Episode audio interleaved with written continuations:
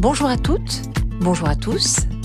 Bienvenue dans ce nouvel épisode de Sophie Germain Project, une émission qui parle de la place des femmes dans les sciences. Alors comme ça, il paraît que les filles n'auraient pas de goût ni d'intérêt pour les matières scientifiques Attendez un peu. Une étude citée lors d'un séminaire de l'association Femmes et Sciences auquel j'assistais a révélé des données surprenantes sur le sujet. D'abord, sachez que les filles et les garçons ont le même goût, le même intérêt, la même curiosité pour les sciences quand ils sont petits à l'école élémentaire. C'est au lycée que l'écart se creuse, et encore très légèrement. On peut dire qu'à ce moment-là de leur scolarité, les filles aiment un peu moins les maths et la physique que les garçons mais cela n'a rien de dramatique. En revanche, ce qui l'est davantage, c'est l'écart énorme entre les garçons et les filles quand on les interroge sur la perception qu'ils ont d'eux-mêmes face aux sciences. Là, les filles se sentent moins compétentes que les garçons. Elles se disent stressées, inquiètes devant un exercice de maths. Elles sont moins sûres d'y arriver, même en travaillant. Bref, elles doutent d'elles-mêmes. Le pire, c'est qu'elles ont de bons résultats dans les matières scientifiques et que souvent elles obtiennent les meilleures notes de la classe. Alors comment expliquer ce paradoxe? La sociologue Clémence Perronnet, qui présentait cette étude, s'est penchée sur le sujet. Au moment de la pause, je l'ai entraînée dans un couloir pour l'interviewer. Alors je vous donne un petit conseil. Si vous rencontrez Clémence Perronnet, n'allez surtout pas lui dire que c'est la faute des filles si elles manquent de confiance en elles. Il faut surtout pas croire que c'est de leur faute. Moi, j'essaie de vraiment lutter contre euh, tous les discours sur euh, le manque de confiance en elles-mêmes des jeunes filles, l'auto-censure des jeunes filles, parce que c'est très facile de dire, bah, bah tiens alors, elles comprennent pas qu'elles sont bonnes, elles osent pas, euh, qu'est-ce qu'elles fichent ces jeunes filles? La question, c'est plutôt, mais comment est-ce qu'on en est arrivé à leur faire perdre le goût, à leur faire perdre la confiance en elles-mêmes? Et en fait, ce que nous montrent les études, c'est que elles ont, en fait, elles sont très rationnelles, euh, contrairement à ce qu'on ce qu'on pourrait le penser. Elles ont de très bonnes raisons de ne pas croire en elles-mêmes. Elles ont de très bonnes raisons de ne pas s'intéresser à ces filières-là, parce que de la part des institutions scientifiques, donc euh, les études ou même la, culture scientifique de vulgarisation qu'on a à la télé, dans les livres, etc., il y a des mécanismes qui activement les excluent et leur donnent de bonnes raisons de ne pas avoir envie d'y aller. Alors côté éducatif, c'est plein de mécanismes dont on a parlé aujourd'hui sur euh, le fait qu'à note égale, un professeur euh, ne va pas juger pareil la performance d'une jeune fille, il va lui faire des remarques. Euh, alors statistiquement, on le sait, hein, qu'on va plus dire aux jeunes filles qu'elles sont au maximum de leur capacité, là où on va plus dire aux garçons qu'ils ont de la marge. on va dire par exemple à une fille satisfaisant et un garçon peut mieux faire. Exactement, c'est ce genre de dynamique. Et puis on va dire à un garçon un, ou un garçon qui va dire je vais aller en filière scientifique, on va lui dire bon, oui, tes résultats sont pas exceptionnels, mais pourquoi pas? Qu'à une fille, on va dire non, non, non, non, certainement pas. Et, euh, et les parents, et les enseignants, et puis. Euh, et surtout elle-même. Bah, elle va douter, enfin elle doute. Au bout du compte elle-même, mais pas en premier elle-même. Moi j'insiste bien là-dessus, c'est-à-dire que c'est pas un phénomène qui vient de la jeune fille elle-même ou des jeunes filles elles-mêmes, c'est vraiment quelque chose qui est construit et auquel elles aboutissent, mais ça vient de l'extérieur. Et je pense que c'est important pour bien montrer où est la responsabilité et ne pas remettre encore une fois la responsabilité sur les filles, leur manque de courage, parce qu'après on a un petit peu l'impression qu'on revient sur des choses qui seraient naturellement féminines. Bah, les filles auraient naturellement moins confiance en leur capacité, ah bah pas de bol, euh, elles font pas de science. Non, non, il y a vraiment euh, une perte de confiance en ses capacités et qui vient pas de l'intérieur, qui vient de l'extérieur et qui vient de, euh, de mécanismes d'exclusion bien concrets.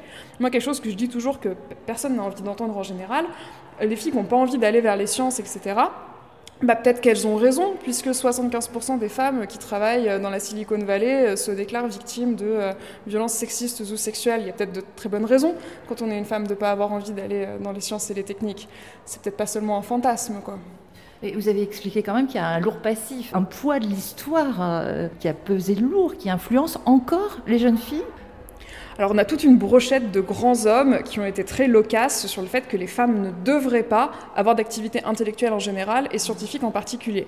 En fait, toute la période qu'on présente comme euh, le moment des Lumières, le moment où euh, les Français sont à la pointe de la raison, éclairent le monde, ben, il y a toute une partie de ces auteurs-là qui éclairent un monde uniquement masculin et qui, à côté de ça, sont d'une violence inouïe envers les femmes. Là, il y a quand même un immense paradoxe que on présente très rarement, j'ai cité quelques exemples croustillants, mais donc voilà, moi, le, dernier que j'ai, qui est la citation de Proudhon, qu'on nous présente aussi comme une figure politique de l'émancipation, et qui a un texte entier, alors, que j'ai découvert avant-hier euh, grâce à la mathématicienne Stella Barouk, dans lequel il insulte les femmes qui se prétendent savantes, qui se prétendent faire des maths et des sciences. Alors il les traite de prostituées, de guenons, il dit qu'elles sont laides et qu'il faut les tuer au bout du compte. Et euh, tout ça dans la littérature de nos grands hommes, donc pas des petits pamphlets euh, qui auraient circulé sous le manteau, et là, il y a quelque chose dont on ne parle jamais, c'est-à-dire la, misogynie fondamentale de, nos sociétés. Encore une fois, il y a plein de jeunes filles qui sont scolarisées dans des lycées Fénelon.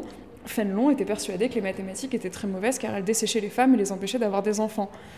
Bah, c'est pas anodin, c'est pas anodin qu'on donne tant de poids dans notre histoire à euh, autant de grands hommes qui étaient vent debout contre la, scolarisation et la participation des femmes à la vie intellectuelle et scientifique.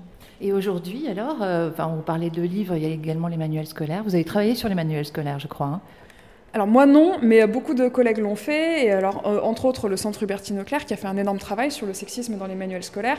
Donc la mauvaise nouvelle, c'est que ce, sexisme dans la, dans la vie euh, euh, scientifique et académique, ce n'est pas uniquement l'affaire du passé. Souvent on me dit oui, maintenant ça va mieux, maintenant ça va mieux, maintenant ça va pas aussi bien que ça finalement, puisque dans nos manuels scolaires, on a encore bah, des traces de, de sexisme, des traces de, stéréotypes de genre très puissants. Donc, je montrais des images de manuels de maths dans lesquels on a euh, euh, des titres de chapitres avec femme à la cuisine, femme au shopping versus homme au travail.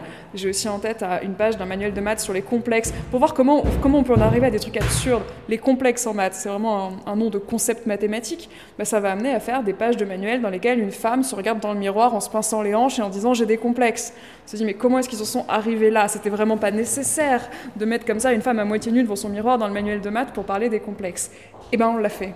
Et là, en parlant des manuels euh, de mathématiques, justement, enfin, ou scientifiques, de physique, euh, on a essayé, on essaye, j'ai l'impression quand même, de, parler un peu plus des femmes scientifiques, en tout cas de les mettre euh, en lumière. Peu, parce qu'il y en a peu, et ce sont un petit peu toujours les mêmes, sans forcément expliquer peut-être qu'il y en a peu pour de bonnes raisons, non? Oui, là, c'est un, sujet qui est assez compliqué, parce que d'abord, il est effectivement très important de montrer les femmes qui ont fait les sciences. On connaît bien maintenant un effet qui s'appelle euh, l'effet euh, Mathilda, c'est-à-dire l'effacement, la disparition des femmes qui pourtant étaient là, ont fait des sciences. Donc il y a un enjeu à les remettre en, lumière, à montrer qu'elles ont fait elles aussi l'histoire des sciences. Et euh, pour le dire avec des collègues historiennes, quand on en cherche, on en trouve des femmes scientifiques. Donc c'est vraiment leur conclusion euh, d'archivistes et d'historiennes. Mais euh, un, des problèmes qu'on a, c'est quand on va chercher des femmes dans l'histoire des sciences pour les ramener sur le devant de la scène, comme on le fait euh, pour les hommes qu'on met sur des hôtels en tant que héros des sciences. Et on va sortir comme ça quelques grandes héroïnes. Donc il y a Émilie du Châtelet, il y a euh, Marie Curie, et puis avant on en avait deux, maintenant on en a cinq ou six. On a Rosaline Franklin qu'on va sortir. On a ces, on a ces quelques femmes qu'on va ériger comme ça en héroïnes des sciences. Et là, alors là à nouveau j'emprunte... Euh, euh, j'emprunte les dires de mes collègues, euh, de mes collègues historiennes pour dire mais euh, c'est une très mauvaise idée de remplacer le culte des héros par le culte d'héroïnes. Parce que dans les deux cas, on reste dans une perception des sciences qui est, très mauvaise puisqu'elle est individualiste, elle encourage la compétition, la compétitivité, elle efface complètement le fait que les sciences c'est un travail collectif. Donc il faut en profiter, je pense, pour amener cette vision-là des sciences comme des travaux d'équipe et pas d'individus, des travaux qui font interagir euh, les chercheurs euh, aux postes les plus prestigieux et ceux qui travaillent avec eux et avec elles dans les laboratoires et qui sont tout importants dans la construction des savoirs et des techniques scientifiques. Donc je pense que chercher les femmes en sciences devrait aussi s'accompagner de cette recherche d'une plus grande diversité des modèles scientifiques. C'est un vœu pieux, bien sûr, mais pour moi, c'est un, idéal qui est quand même intéressant, puisque si on pense que les sciences sont produites collectivement, par euh, des groupes divers, faits d'hommes, de femmes, de personnes de diverses classes sociales, de diverses origines, de diverses cultures, bah, on peut espérer qu'au bout du compte, ça nous amène aussi à faire des applications des sciences qui soient plus inclusives et qui soient aussi, euh, euh, qui aient davantage pour viser notre bien commun. Je pense que c'est le meilleur, euh, le meilleur but qu'on peut donner aux sciences. Merci. C'est bon pour vous? Bon pour toi? C'est bon pour moi. Merci Clémence Perronnet de nous avoir aidé à comprendre pourquoi des filles brillantes qui ont le goût des maths n'arrivent pas à croire en elles. Et je ne résiste pas à la tentation de vous livrer une ou deux citations misogynes de nos grands hommes. C'est par exemple Jules Verne qui s'adresse aux lycéennes d'Amiens en 1893 et qui leur dit Petites et grandes, prenez garde de vous égarer en courant dans le domaine scientifique. Puissiez-vous, en sortant du cours de chimie générale, savoir confectionner un pot-au-feu. Et puis Rousseau, l'inénarrable Rousseau, grand spécialiste de l'éducation, qui déclare Toute l'éducation des femmes doit être relative aux hommes, leur plaire, leur être utile, se faire aimer et honorer d'eux, les élever jeunes, les soigner grands, les conseiller, les consoler, leur rendre la vie agréable et douce. Voilà les devoirs des femmes dans tous les temps et ce qu'on doit leur apprendre dès leur enfance. Sacré Jean-Jacques, pas vraiment une lumière quand il s'agit de parler des femmes. On se quitte sur ces belles paroles Alors salut à toutes et à tous et à bientôt pour un nouvel épisode de Sophie Germain Project.